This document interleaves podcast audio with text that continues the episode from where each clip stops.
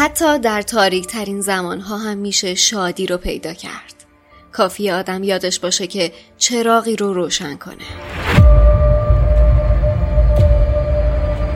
در دومین ماه بهار از پادکست لوموس هر هفته با داستان هری پاتر و زندانی آزکابان همراه میشه.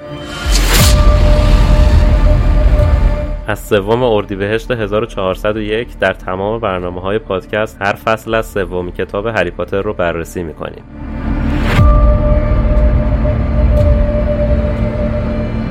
ما آقایان امید مهتابی خشایار شاخدار میلاد پانمدی و خانم شادی دنباری رسما سوگن می‌خوریم که کار بدی انجام بدیم.